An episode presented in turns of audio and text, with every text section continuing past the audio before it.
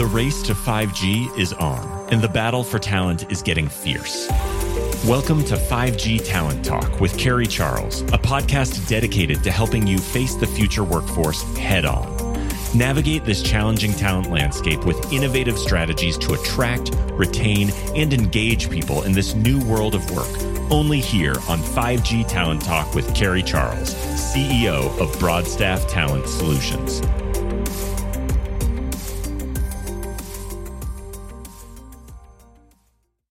Hi, I'm Carrie Charles, and I want to welcome you to today's episode of 5G Talent Talk.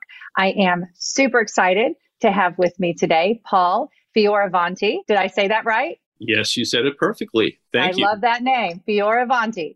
He's the CEO and managing partner of QORVAL Partners. Paul, thanks so much for joining me today.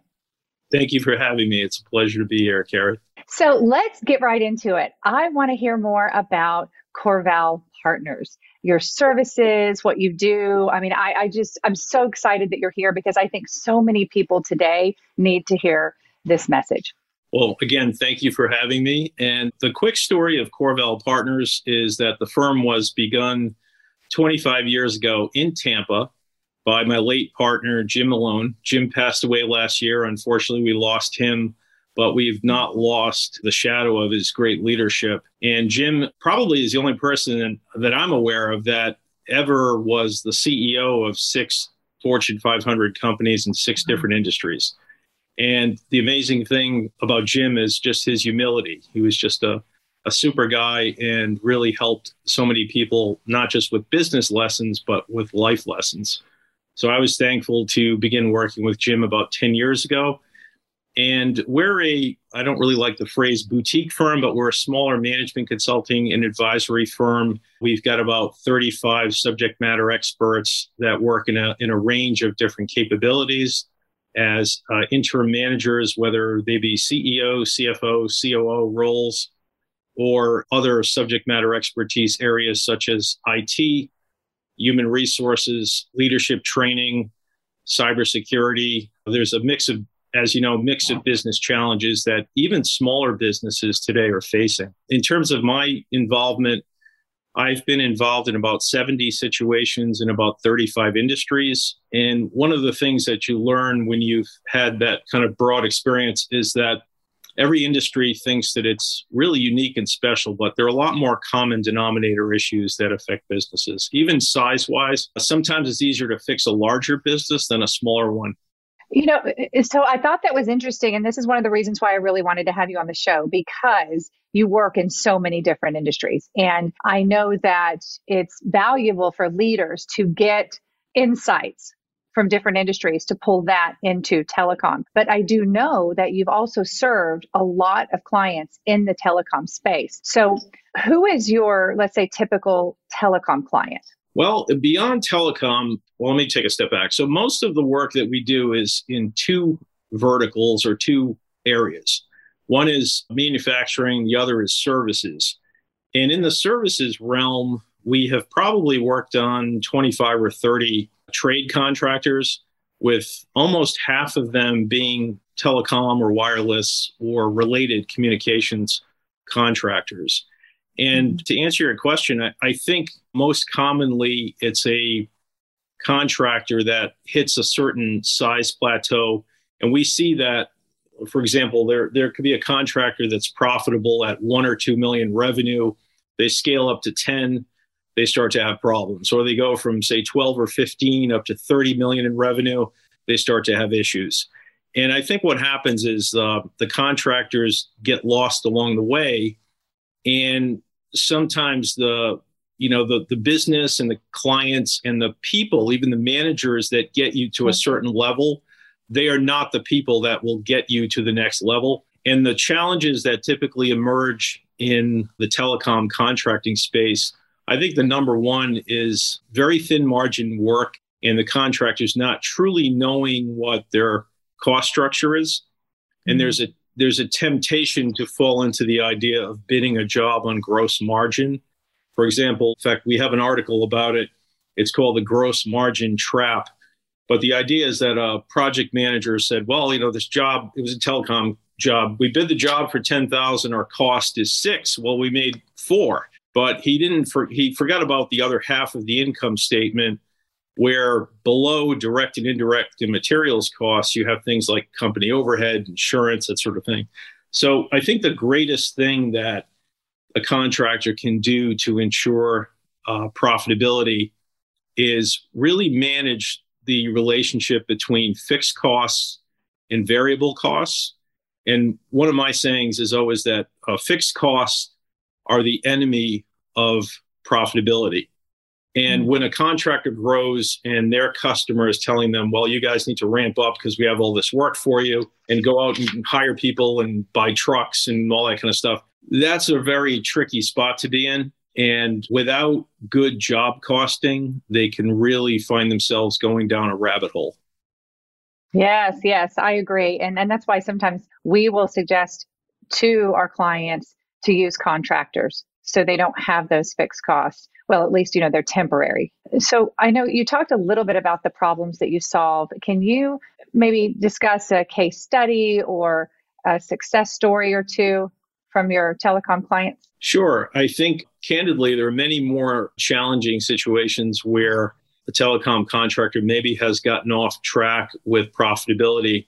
And one particular company comes to mind, and just to put it in terms of impactful numbers, we were called in at a point in time where they had actually grown significantly year over year, but their controls had gotten so bad that they were just sort of lost in the weeds. And I remember the numbers. This was in, I think it was 2016. So year over year, the company went from, say, 24 to 32 million revenue. So they did an additional 7 million, 8 million in revenue.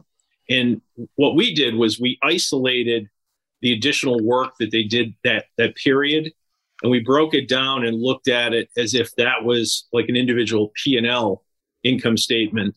And what we found was that after doing almost $8 million in revenue, there was a $1,700 profit contribution. Mm-hmm. And that tells you that all that additional business really was a distraction. So the challenge the company had was they started just throwing resources at problems rather than what we like to do is, I have called the 3 M's: map, measure, and modify. So map out what's happening, measure output, production, margin, what are the KPIs of your business? If it's not measurable, it's not a KPI. And in the case of this company, their idea was, well, we're just going to get the latest software. We're going to, have a project management software. We're going to have a progress tracking software. And they had, they started with QuickBooks, which worked fine. Then they went with another platform, Timberline or Sage, that they really could not support. So they started adding all these technologies and software platforms and everything. They just sort of lost sight. It's kind of like flying a plane in the dark with no lights on the instrument panel. They just had no idea where they were, where the horizon was. And that's a pretty common problem with companies as they grow. They just don't really understand. The two most important things in business are dollar sources and dollar uses. You need to know where the money's coming from, and you need to know where the money's going.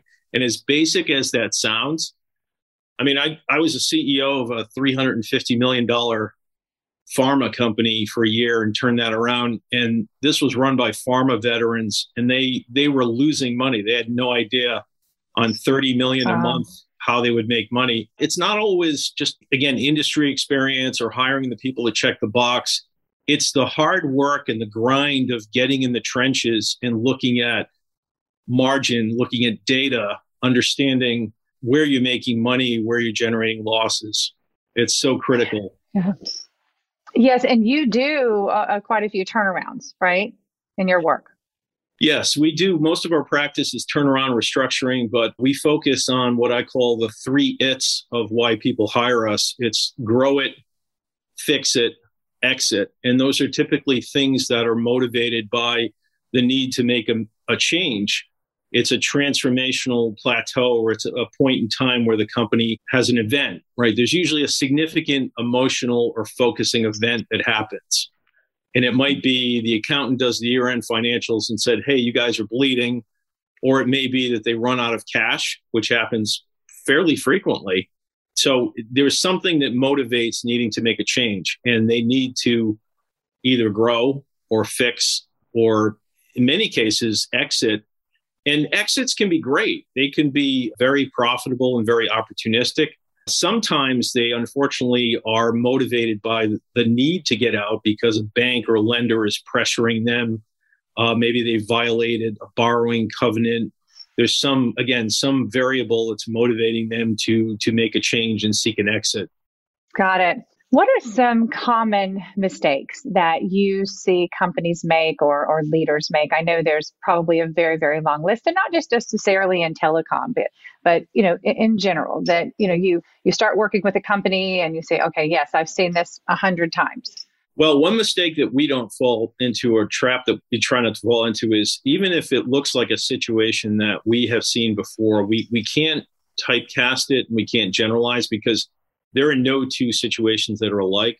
So what we do is what the company should do, and that is collect objective data and look at what's really happening in the business. But I would say a common trap that businesses fall into is they think that as they're growing, that it will solve a multitude of sins. But the truth is that growth consumes cash. It costs money to grow. And I think a lot of businesses don't realize that. We have worked with, I think we're on 4 companies that have been on Shark Tank in one way, shape, or form. Either were turned down, one, or somewhere in the middle. And as they're growing, it's one thing to get an initial capital investment, or for any business to get an initial line of credit or something. But there are times where you hit a wall on growth, and it's very tempting to run out, and in this industry, in telecom, it's very tempting to run out and hire all your friends and hire everybody you know. And time and again, I've seen this play of, oh yeah, you know, Frank is the project manager, and you know, Joe is the engineering guy, and we're going to bring him aboard, and he's only looking for X, and he needs a new truck, and he's going to bring all this work with him, and he's got the relationship with insert name of carrier here, and that usually doesn't happen. Mm-hmm. Which leads us to the concept of the cultural challenges of the industry. And I've run several specialty contracting companies, either as a COO or a CEO, everything from, again, pharmaceuticals to manufacturing, but several companies in the construction and services space. And what's unique about telecom and wireless, it's got an industry culture that is very mm-hmm. challenging compared to other industries. And if you talk with anybody that works in multiple verticals, telecom, communications, utility services, power plant, energy in general, renewables, each one of those verticals has a discrete and distinct culture. But wireless is certainly an interesting one, to say the least. Yes, I agree. So I'm curious, though, could you go a little deeper there? And what does make it different? Again, I think if you go back to the evolution of the industry, when you think about some of the early companies that were putting cell towers up in the late 80s, you think back to companies like Metro Mobile, Bell Atlantic. There were some of the early companies, even some of the tower cos like, you know, Crown, and those companies had a very different income statement, different margin at the time. You could put up a cell tower. If you were a contractor, you're making a lot of money at that time. Even on the engineering side, a set of drawings was maybe $8,000. And then a couple of years later, you were allowed, you know, $1,750. So the margins got tighter, and there was upward pressure on the cost of just being in business. And in certain northeastern states, the workers' comp insurance premiums, general liability, excess liability, and now other things they've added on, like cybersecurity, employment practices, liability. So the cost of doing business has gone up. The margins have come down, and it's made the industry very challenging, because with reverse auction pricing, matrix pricing, all the things going on in the industry, it makes it very difficult to make any money if you do not have control over every single penny and dollar. Mm-hmm. And again, I think your business is the future, because in the industry, they've learned that flexible staffing is the key. Again, what I said earlier, fixed costs are the enemy of margin. And I've always felt that the ideal business model in the wireless contracting space or wireless communications infrastructure space is to have flexible staffing. And what companies don't do enough of is they don't, and we've seen this time and again, they do not develop relationships at a higher level in the organization. Mm. For example, if I'm running Contractor Co. and I'm at the mercy of the market manager, and God only knows, you know, who's knocking on his door and what they're offering him. It's an interesting industry from that perspective. But our advice to clients is always elevate your relationship in the organization. And for example, if a contractor is working for Verizon and they've never presented to Verizon corporate, or if they're working for Ericsson and they don't even know where Plano, Texas is and have never mm-hmm. been there, that's a problem. That's a ticking time bomb because they don't have that air cover in the business relationship. And you should do that in any industry. You should always elevate the level of your relationship. But beyond that, a common trap that contractors will fall in is they'll get behind paying their subs. And next thing you know, the sub is knocking on the door of the GC or knocking on the door of the tower co or the turf vendor. And once you've kind of eroded that reputation, you're on a slippery slope.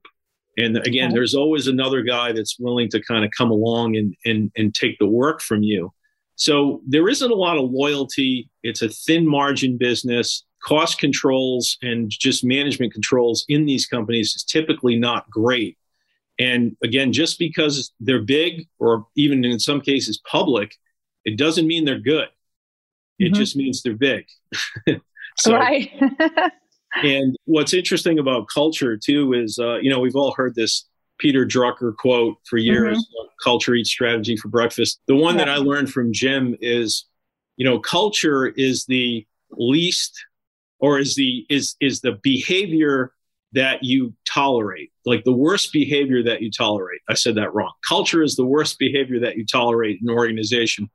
And that happens at any level. So if it's an executive behavior or if it's a lower level employee behavior, and what's the worst thing that you do that's acceptable, whether it's the service you provide or it's something that happens internal to the organization, that's your common denominator. And that's your baseline for what sets the company culture and what sets the tone. Wow, that was powerful. And I hope everyone really took notes there because it's, what did you say? The word, say it one more time because this is culture is the worst behavior that you tolerate. That you tolerate. Okay, great. So I have a company and I've got, let's say 80% of my people are just engaged and, connected and passionate about the company. And then I've got 20%, let's say 10% that are medium and 10% that are disengaged. So that 10% is who I need to pay attention to. And I have to elevate that 10%, right? Correct. Okay. And some of them may not make the trip, candidly. Some of them are not on what we call the traveling team. Some of them just won't, right. Some of them just won't make it. Yeah, I mean, I think it's, there are a lot of variables that form people and how they behave in organizations.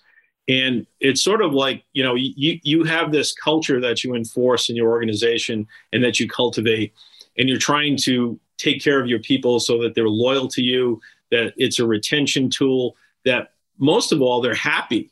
It's a profitable experience for them to be there. Maybe there's some share. There's an ESOP plan, there's profit sharing or something. So there's a reason why they want to stick around, presumably. And the challenge with that now is loyalty is in short supply. There are a lot of people that, and I don't know if it, I'm not sure how it correlates to the pandemic. I've heard about the Great Resignation and everything else like everybody else has, but I don't really understand it. And the question remains, where are they going? So there's definitely a churn and there's a reason that mm-hmm. people are not sticking. But that's not necessarily bad because if they are not the right people in the role, then they shouldn't be there, right? And one of the books we always recommend is Jim Collins' Good to Great. You've heard the story mm-hmm. about the right people in the right seats on the right bus. And that is definitely a causal, I would say an independent variable of the outcome of culture, right? So if you're bringing the right people into the organization, there's a collective learning and development that happens. And the assumption of that is that the organization should get better. They should be better at managing stakeholders. Their clients, organizational clients, are stakeholder. So if you're falling on your face constantly with Ericsson, Nokia, Black & Veatch, Verizon, AT&T, whoever it is, then there's something seriously wrong. And you have to take that feedback. And it's sometimes as simple as, again, a high-level connection between the CEO of the contracting company and the highest level that they can get to within the customer relationship to say, can we meet and can you tell me what we can do better? I was in a situation where this was a Massachusetts wireless contractor that was probably one of the worst managed companies I've ever seen. And we actually had to go to the client and ask them what we had not billed. And we found out that we missed almost $1.5 million in billing. That's pretty embarrassing when your client tells you that, by the way, I know you guys are struggling financially, but maybe you should bill the $1.5 million that we owe you. Oh my God. Yeah. But again, happens all the time. And again, I don't mean to, be critical of the industry, because every industry can get better. Every manager can get better. We can all get better at what we do. But again, it's what culture is tolerated in this idea that, well, that's the way we've always done it, or that's the way the industry works. There's always an opportunity to change it. Quick story. So in doing the pharma turnaround, we had a site in Puerto Rico that was a legacy Merck site. And the employees there were struggling because the future of the site was uncertain. It was only operating at 25 or 30% capacity. And what I saw the solution to be was, let's get more volume. We're manufacturing a product for Merck. Let's go to Merck, sit down with the senior managers and say, look, this site is not sustainable at the current volume. If you can give us a larger share of global volume, then and we'll be more efficient with the way we operate, then you still have a supplier. We're still in business. We keep all the employees. We operate, and we are profitable and sustainable. The sustainability issue is a critical one, because if a business is not operating properly, then that's a downstream risk of all the way up to the tower co or the turf vendor, because they don't want those contractors and materials vendors coming back saying, hey, I was never paid, or company goes out of business. That's too much of a risk to bear. Yes. You mentioned about, the telecom industry and telecom companies and how challenging it is. But to me, the great ones will rise above and they'll stand out. The companies that really know how to manage and succeed in this climate that we're in today, which is very different, like you said, than it was even 2 years ago or 5 years ago. So I really feel like that they will rise to the top. And I'll talk about that a little bit later, but I wanted to go in a little bit deeper into the workforce challenges that you're seeing with your clients. I mean, we know there's not enough people, and there's retention issues, and everybody wants more money, and there's just so many challenges. But are you seeing, what are you seeing when you go into a company that are, some common challenges that leaders are going through right now? And then also, what are you recommending to them right now? What strategies?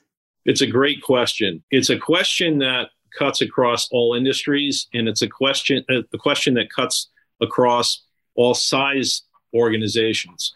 And I think if data has shown us anything, it's that people are not motivated exclusively by money, because there are many well-paid people that leave jobs for some other reason.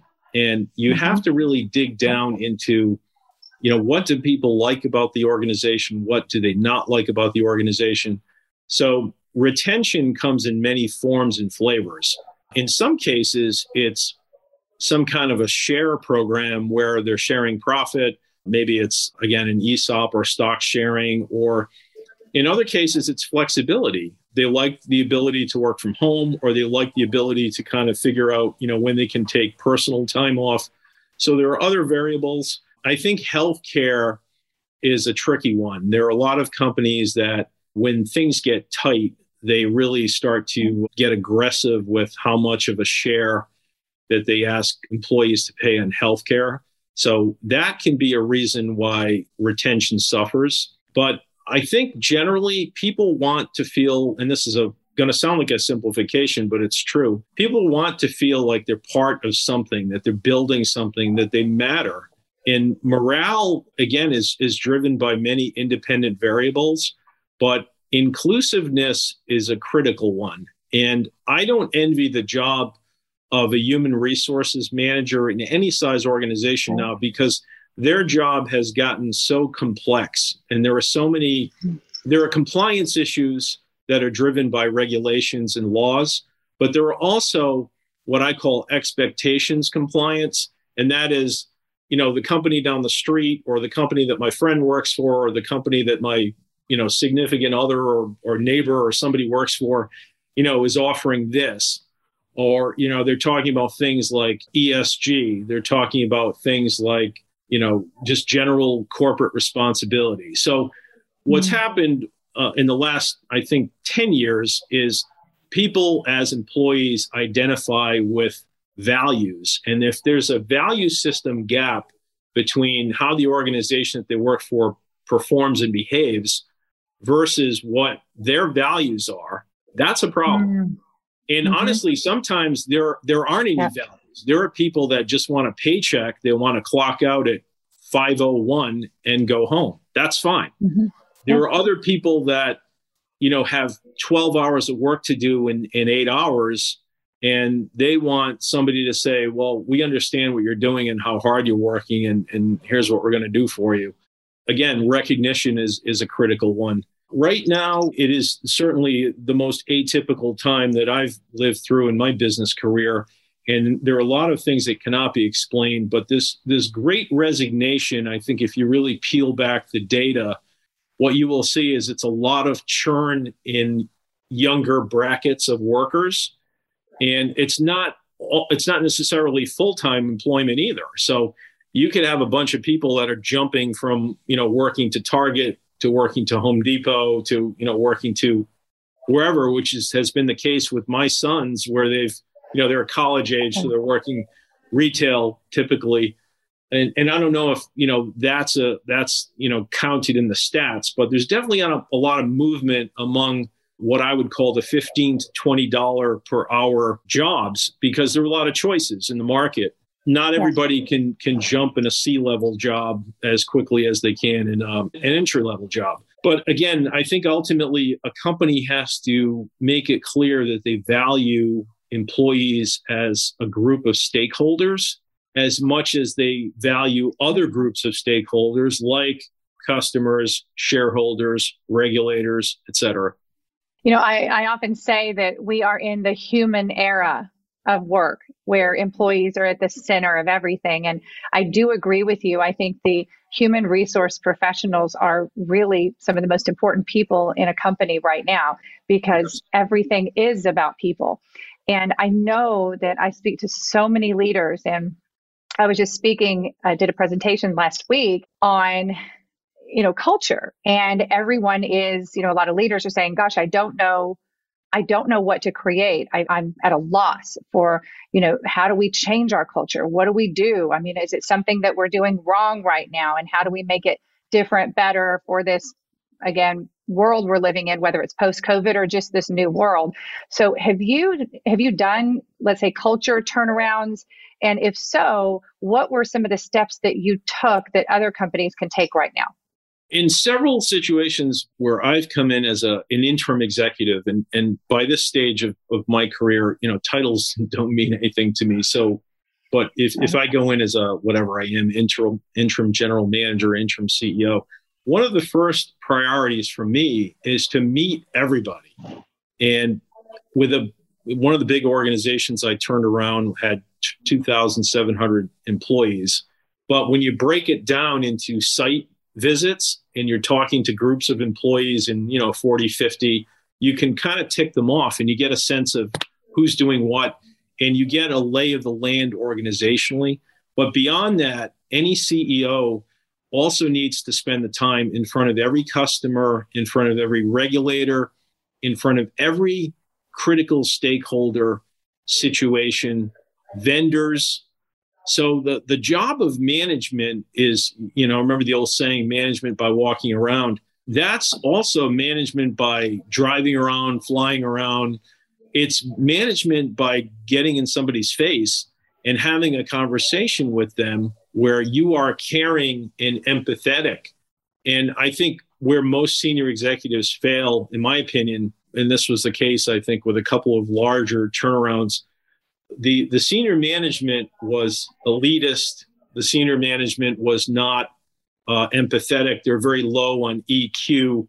And they just, honestly, they just don't like people and care about people. That's like a horrible place to be in. And I don't understand why somebody doesn't understand that as a senior executive, you have to be, like Jim always used to say, POMC, plan, organize, motivate, control. And the motivation piece is critical to get people to provide the desired outcome, right? You need them to do their jobs. One of the best things that a senior executive can do or a company can do is sit and talk. And I realize that's been a challenge over the last 2 years, but having a very simple town hall meeting where you can have a conversation with, you know, among each other and feel compelled to discuss things in the open without fear of reprisal or retribution. I think it's important to have those candid conversations. And I will be the first one to do that in my role, to say, what can we do better? What aren't we doing well? And employees will tell you, they do not hold back. They will tell you, and it might be as simple as details matter, right? Well, we used to have bottled water delivered to the cafeteria and somebody forgot about that. And we haven't had bottled water. Okay, well, how does that happen? If we're forgetting bottled water, what else are we forgetting? So details matter. And if you're doing your job right as a senior executive, then you're doing a lot more listening than you are talking. Absolutely brilliant. It's a new time. I mean, there's been a shift, and I call it, you know, even a culture revolution. I mean, it's shifted, and we've never been here before. I don't think you know, any of us as leaders, like you said, has ever been here before. And I think it's more important now than ever to have trusted advisors. Now, I have a trusted advisor. I have an advisory firm that is helping us grow and scale at Broadstaff. And in fact, I've got a few, and then I've got coaches, and I've got other people that I lean on. And it's invaluable because, like I said, when we are trying to navigate something that we've never navigated before, we need outside perspective, and we need information as leaders to be able to say, okay, what's this person doing over here, and what's this person doing, and you know, we need that. And I know that's something that you provide. Who is your, let's say, your ideal client at QORVAL? I always joke and say our ideal client is one that is going to listen to us, because there are a lot of people that want advisors, but they don't want the advice. And it's very easy to take advice, but it's very difficult to change. And one of our long-term clients, been with us for over 4 years now, is one that I think fits that description. I don't have a problem telling you the name of the company. It's Naples Soap Company. It's a very fast growing retailer. They have a great website. They do a great direct to consumer business. They're on Amazon. By the end of the year, they'll probably have 20 stores in Florida. And we've been working with them, as I mentioned, since 2018. And in that time, the business has doubled. Profitability has gone up by a multiple of 8. I'm not talking out of school, because they are a publicly held company, and we assisted them along with securities attorney and another capital advisory group to bring them through the reverse merger process and turn them into a public company. But I think Deanna Wallen, who's the CEO of Naples Soap Company, is one of the best CEOs that I've worked with, irrespective of company size. And I tell her all the time, she could run a $400, $500, $600 million business very easily, because she doesn't have a problem admitting what she doesn't know. And she's always been fine with hiring advisors and subject matter experts as needed or on retainer to help her shape the business, because every day things change. Mm-hmm. And you can get into some very uncomfortable corners if you don't have experience in a certain situation. What we're able to bring, and what people that do what we do, there are larger firms than us, of course. But I think the advantage of having a different set of eyes externally is the objectivity, what we call objective perspective. It helps you see things that you don't see, that you don't understand. Yeah. I tip my hat to you, Carrie, for hiring advisors. And I mean, the growth of your company has been amazing. Again, but I would say that is a shadow of the leader with you, because you're okay saying, hey, I need help, or I need a different set of eyes. And that's very wise. A lot of companies can find themselves in difficult circumstances just because they don't do that, or they're not willing to, spend the money, right? Jim always used to, Jim Malone, my partner at one point, was the CEO of a company called Facet Automotive, which became Pura later, and they had the Fram oil filter brand. And there was a famous ad campaign in the 70s and 80s for Fram. And basically they were interviewing the mechanic in the shop, and he says, you can pay me now or you can pay me later. And it's the idea that, a person wouldn't spend $50 for the oil change, but they'll spend $5,000 to put a new engine in the car. Yep. And it's maintenance is always far less expensive than repair. And that comes in different forms. So it's easier to maintain and grow your business than it is to have a catastrophic meltdown that you need to, have a crisis situation in. That is so true. I always say that there's things that we know, and there's things that we don't know. And there's things that we don't know that we don't know. And I think as leaders, that's where we really go wrong, because there's things we don't know that we don't know, and we're missing it. And it actually could be hurting our businesses. So, Paul, I mean, I could talk to you all day. This is just so engaging. And I love this conversation. I really, really appreciate you coming on the show. Tell me, what's your website? Where can you be reached? Sure. I'm happy to help. Our website is QORVAL. There's no U in there. Everybody always wants to put a U in there. It's QORVAL.com. Everyone asks what the name means. Jim came up with it, and it means core values, even though there's a Q on there. Wow. And the core values of our company have always been profit, growth, integrity, and fun. And that was really what Jim was all about. In fact, later this year, his book is coming out, and it's called P+F+G. Anyway, it's security is the quotient on the formula, because Jim's idea was if you had all these things happening in an organization or within you as a manager, you had security. And companies need to be profitable. They need to grow. The employees and the stakeholders have to be having fun. And it has to be done on a foundation of integrity. Jim sounds like a wonderful man, and I'm sure he's going to be listening to this podcast. He was an amazing and so proud. That's wonderful. No, Paul, this has been great. Thank you so much for coming on the show and sharing so much and being transparent and giving and being generous. And I hope that we can have a follow-up maybe in 12 months from now and see where we are in the world. Thank you so much, Carrie. I really appreciate the opportunity to be here. And hopefully something that I've shared has been helpful to your audience. And I'm always happy to help people. Even if it's not an engagement situation for us, we have a lot of conversations to help people through challenging situations. So I'm happy to do that. Yes, you do. And you've helped me as well. So thank you, Paul. Thanks for coming on. Thank you, Carrie. Take care.